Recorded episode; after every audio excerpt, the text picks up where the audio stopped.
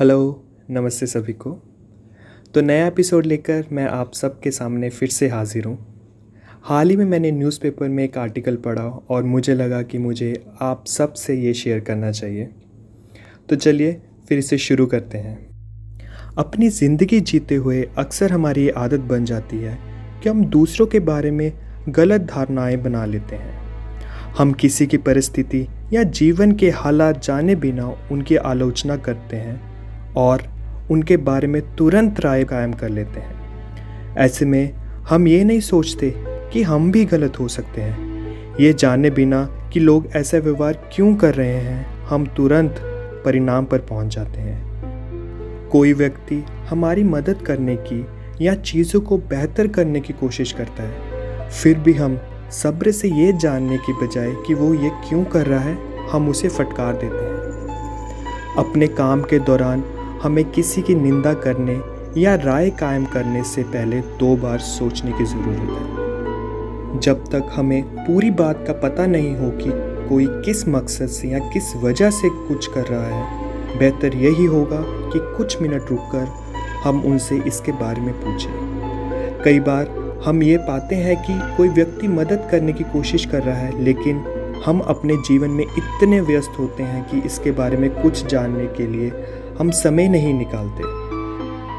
जब कोई किसी की आलोचना करता है, तब दूसरे भी इसमें साथ देने के लिए चले आते हैं। उन्हें किसी भी स्थिति का कोई जानकारी नहीं होती और जल्द ही कई लोग गलत बातें भी फैला देते हैं। समस्या को तुरंत सुलझाना ही बेहतर होता है। इससे पहले कि स्थिति और ज़्यादा खराब हो जाए, हमें स्थिति को समझकर उसे ठीक करना चाहिए। हमें दूसरों को जज नहीं करना चाहिए।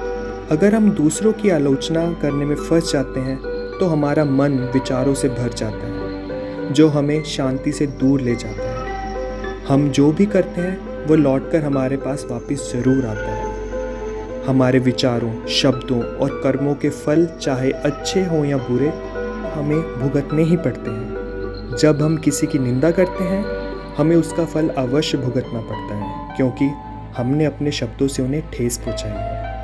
अपने मन की शांति के लिए और शांत मन से ध्यान अभ्यास करने के लिए ये आदत बनाना फ़ायदेमंद होगा कि हम किसी के बारे में गलत धारणा ना बनाएँ और तुरंत निर्णय ना लें। इसकी जगह हम स्नेह और प्रेम बनाकर सच्चाई को जानने की कोशिश करें। हमारा ये व्यवहार हमारी शांति में हमें योगदान देगा और शांति हमारे वातावरण और पूरी दुनिया में फैल जाएगी। आशा करता हूँ कि आप सबको ये एपिसोड पसंद आया होगा। थैंक यू और साथ ही साथ आप सभी को हैप्पी इंडिपेंडेंस डे जय हिंद.